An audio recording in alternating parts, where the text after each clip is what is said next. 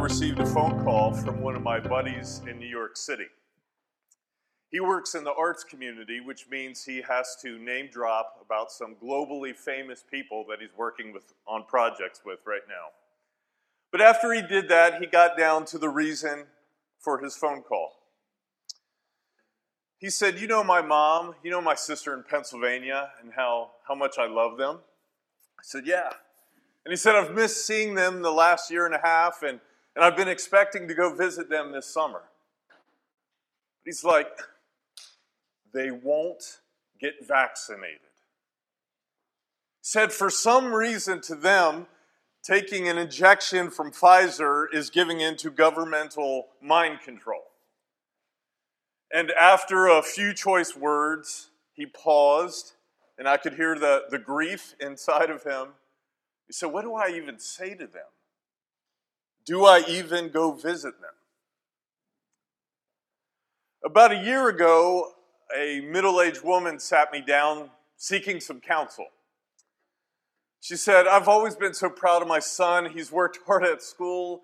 He even got into a private college in the Midwest. She said, But Brian, he's dropping out. And you know why? Well, he went on YouTube and there's some spiritual guru in like France or something and so he dropped out so that he has time to meditate, as this guru has advised him, and he's saving up his money to travel to France so he can sit at this guy's feet. And she said to me, What the hell do I do with this? Also, last year, a young man called me newly married, you know, it's supposed to be the season where it's exciting and fun and you don't have kids and carefree.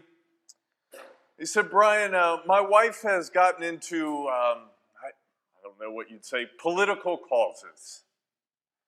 She feels that she wants to change the world. And there's a part of me that thinks that's great. But now every weekend she's going to meetings and she's joining new organizations and, and she has new friends and and you know, I'm, I try to be supportive, but I, I'm just not into it like her. And it feels to me like she's got her friends over here, and I've got my friends over there, and she's more passionate about this, and I don't care. And, and what do you do? Are you experiencing something similar to this? With someone that you you care about someone that you love. Maybe it's a parent or a sibling who, at least in your opinion, they're against what you would consider common sense. Or maybe it is a child who's making decisions that just to you seem to be ridiculous. Or maybe it's even your partner who's developing interests or values that you don't share. How's that going? That relationship. I mean, let me guess a little bit about how you've tried to handle it. Because you care about them, you've tried to just talk. You know, if I could just share my opinion, if I can, you know, forward them an article, they will see the light. And then they send some back to you, and you say, I, I can't imagine there's a good person on the planet could believe this stuff. And so arguments ensue. But you love them, so you don't want to argue, so you, you apologize and you kind of get a little more distant. And then the cycle just keeps repeating. Well, as Pastor Ryan said, we are in this teaching series that we're calling Counterintuitive Connections Spiritual Wisdom for Messy Relationships. And as we have been saying, our relationships probably are the most important aspects of our lives. I mean, is there anything more important than your family or your close friends or the people you do life with? But we've also been saying, as much as our relationships matter, boy, are they freaking hard. And the scriptures do give us some insights, but at least for me, sometimes what I find here just it seems strange. Now, the, the book of Romans is is one of the most influential documents in the New Testament. And unfortunately, like today, way back when in the first century in the ancient city of Rome, there were a lot of tensions between the Jewish people, the small minority, and the Gentiles. A lot of tension. And maybe it was only the new church there with, with brand new followers of Jesus was maybe the only community where people's primary relationships, primary social network consisted of Gentiles and Jewish people. And it was a mess. You see, the Gentiles, even though they were following Jesus now, they didn't grow up with the Hebrew Bible. Those stories didn't mean a whole lot to them. And kind of the, the Jewish pattern of being a separate people to them seemed ridiculous. It was repressive, it was old school, it was bizarre, it was weird. Where the Jewish people were the small minority.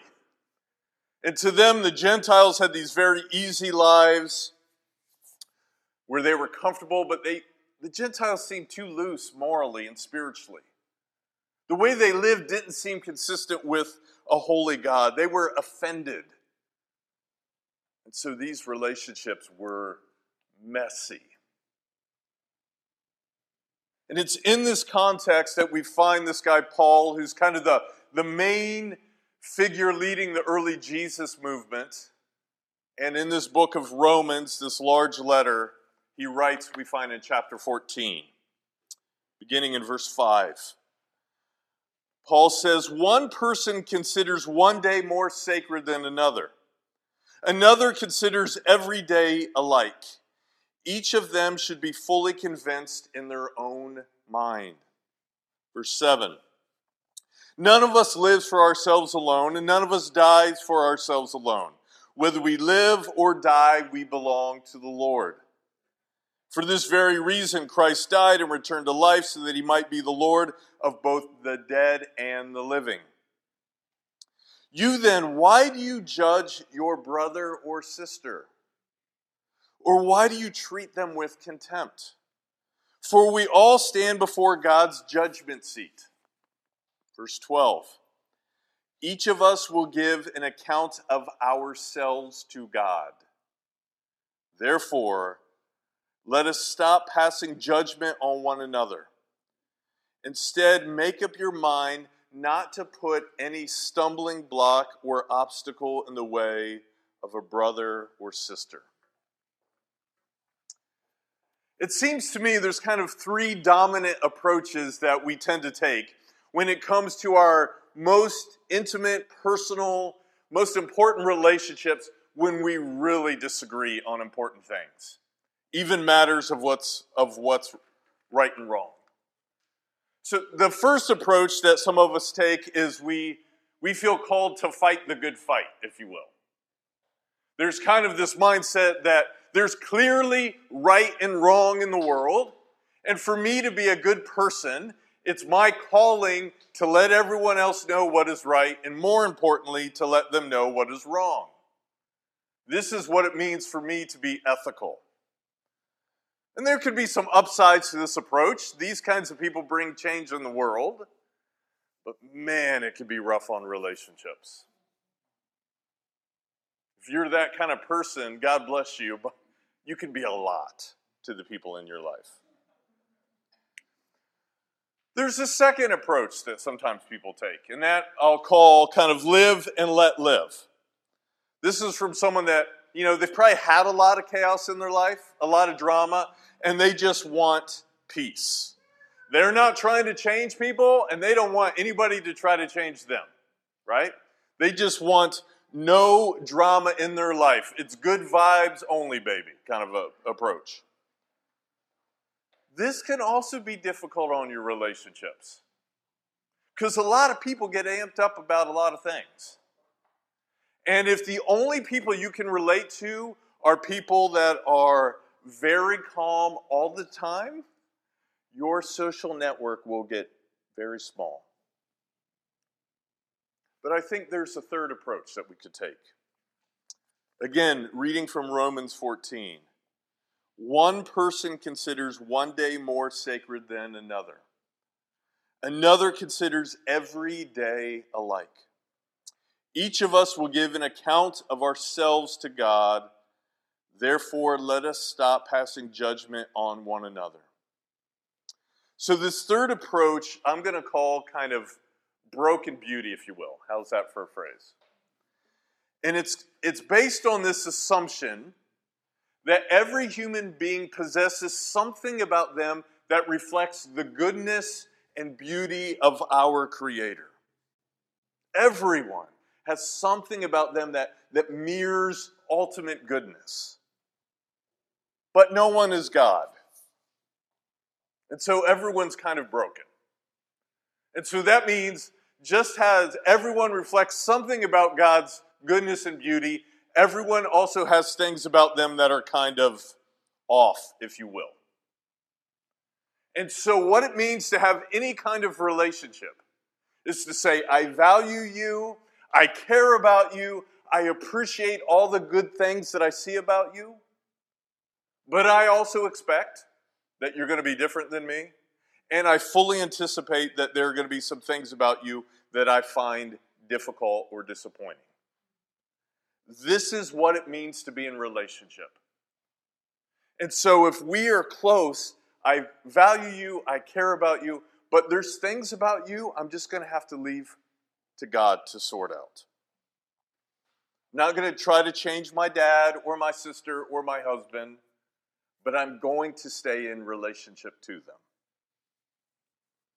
Now, assuming there's something to what I'm calling broken beauty, I want to describe, at least in my opinion, a few implications. They're, they're Brian's opinion, so you can disregard if you want. But what might this mean, okay? If this viewpoint is accurate. Number one, it means you are weird. You are normal to you, but you are strange to almost every other person. It means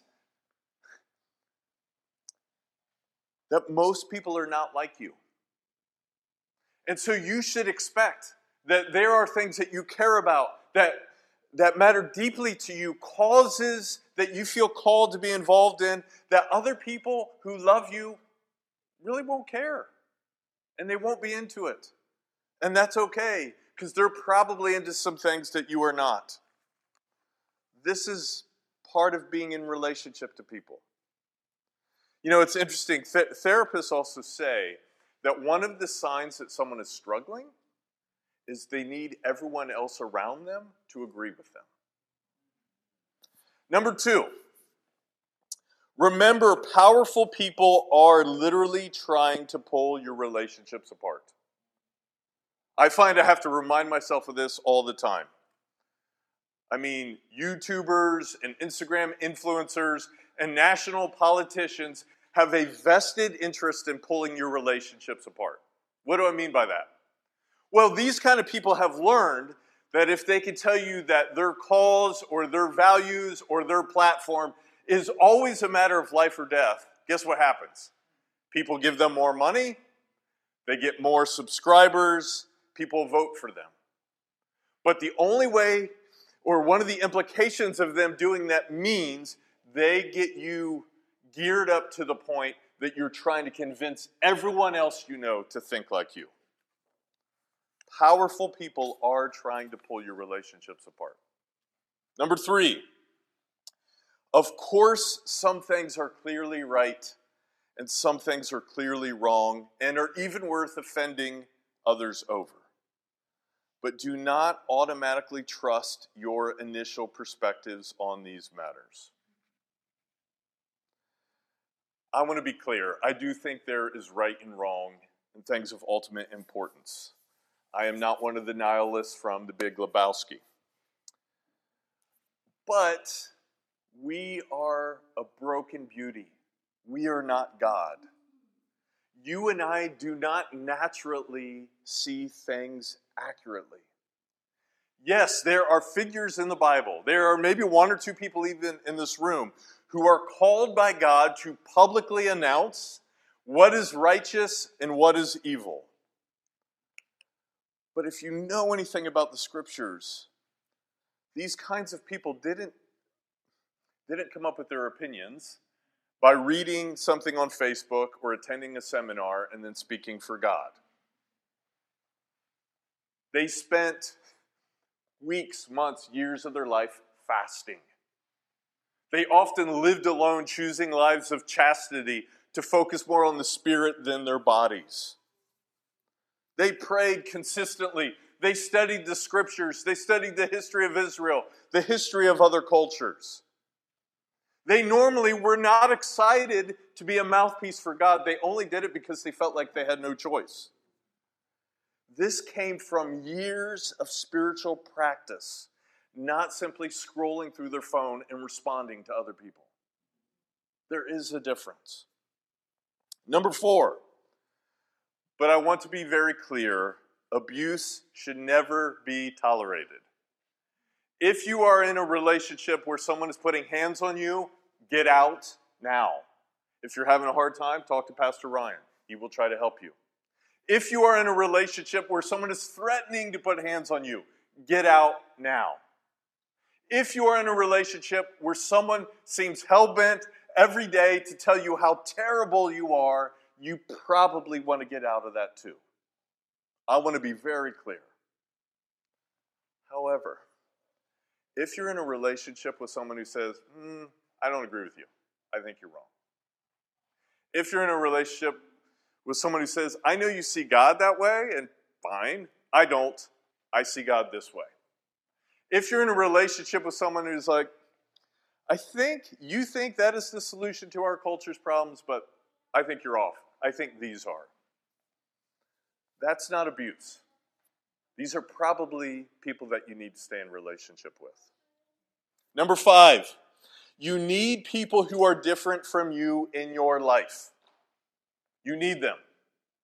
If we are all a broken beauty, having something about God's goodness reflected in our life while being a little off, that means that there are good gifts from God that I will only receive from people who are very different than me.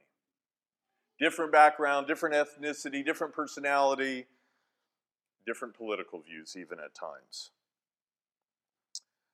You know, uh, Jerry Seinfeld said he, he always imagined that when he had children, uh, that they would be just like him, but nicer and more talented. And then he had them and realized actually they are very different than him. I have four kids myself, and I love them all. And one of the things I can tell you is not one of them is like me. If you are parenting young children right now, I know you think you loved your parents, but they were kind of weird. But you and your friends have figured it out, and your kids will now grow up to be like you and see how your generation had the light. It's not going to happen like that. No matter what your values or beliefs are, as your children get older, they will be different than you. And they have the special talent. It's a laser beam where they can point into all of your weak spots that you don't know are there. If you want to become the kind of person that as you get a little bit older and your children still love you and appreciate you, you need to practice now valuing people who are very different than you.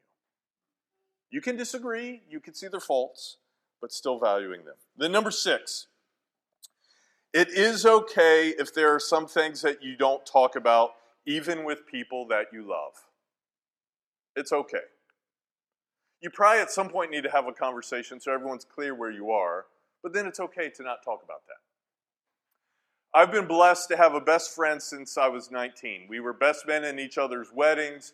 We talk a couple of times a week on the phone, and for middle-aged men, that's kind of kind of different. It's it's a blessing. He knows everything about me. I know everything about him. And as much as he's been a best friend to me for 25 years, We've got like two things that we've disagreed we never talk about together. Yesterday, my wife and I celebrated our 22nd anniversary. Again, like I said, four kids. And as we were making plans for dinner, my wife said to me, Sounds like a good time, but we're not talking about this. Relationships are like this at times. Your friends and your partners are not God. They reveal something about his broken beauty, but they are not him.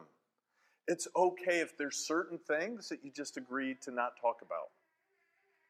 Maybe the greatest film director ever, Stanley Kubrick, made his last film was about a couple who toked up a little bit, a husband and wife, and decided to tell each other everything. You can guess it was a horror film.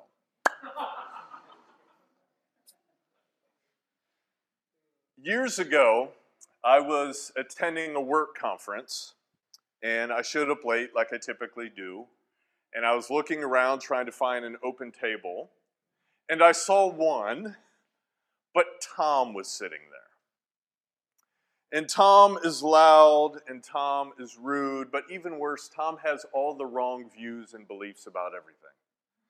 So I saw that seat and I said, you know what, I'm just going to lean up against the wall. I'm fine. I, I can do this for an hour and a half. I can make it through. But as I'm scanning the room, as the seminar is going on, as I'm leaning against the wall, my friend Jim comes in, and he was also late, but he sits down next to Tom and I can see across the room they're chit chatting, they're laughing, they're having a good time. So at one of the breaks, I see Jim and I say, "Hey, Jim, you're you're with Tom. Are you guys friends?" "Yeah, we're friends." I'm like, "You're friends with Tom? Do you know what Tom believe? Do you know what Tom doesn't believe?" He's like, "Oh yeah, I think he's wrong about everything." But what does that have to do with us being friends?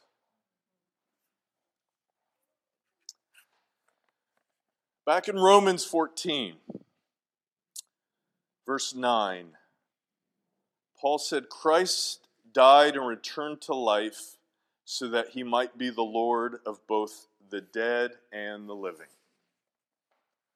So, Paul is claiming that Jesus of Nazareth is the model that you and I are to follow, the one that we should be like.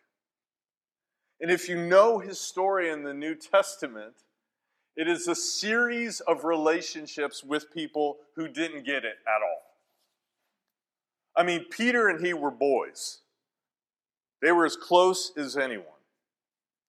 And there was a time when Jesus said, You know what? You are following Satan, Peter.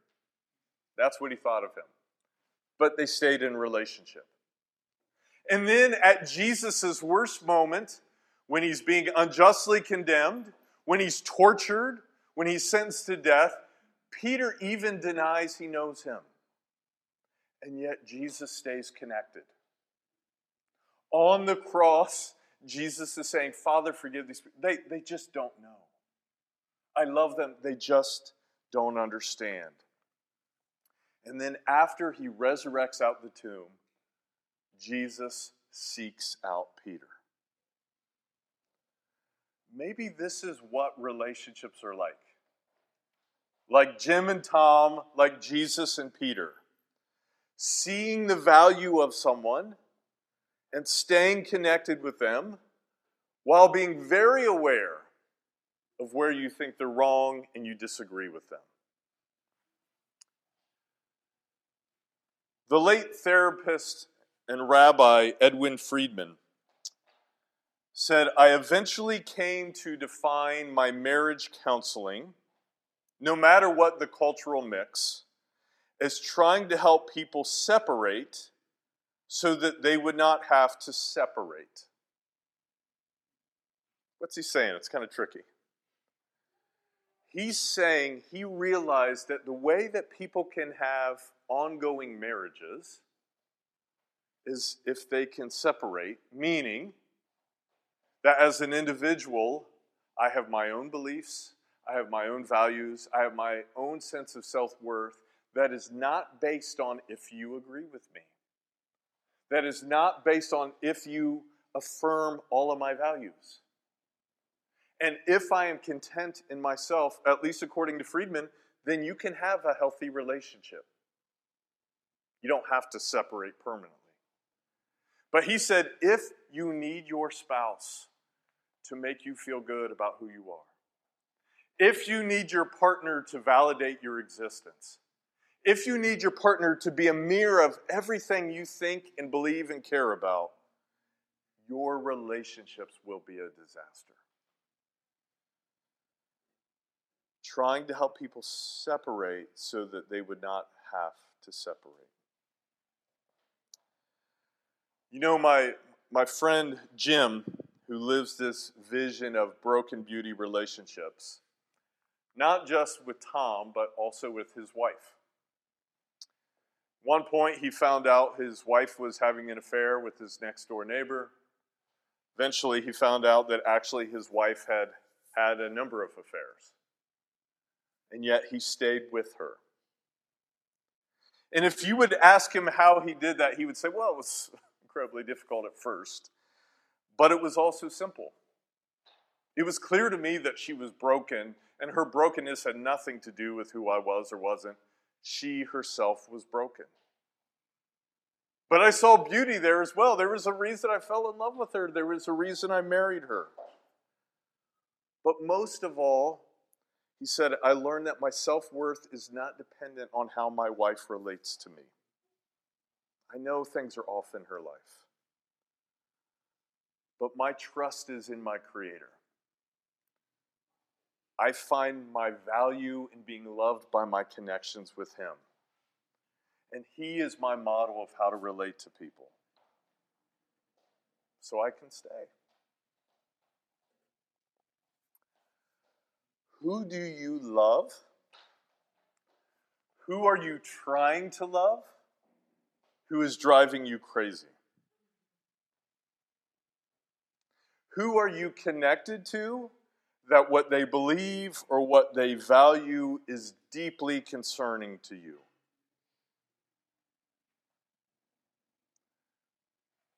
What might it look like for you to be separate from them so that you don't have to ultimately separate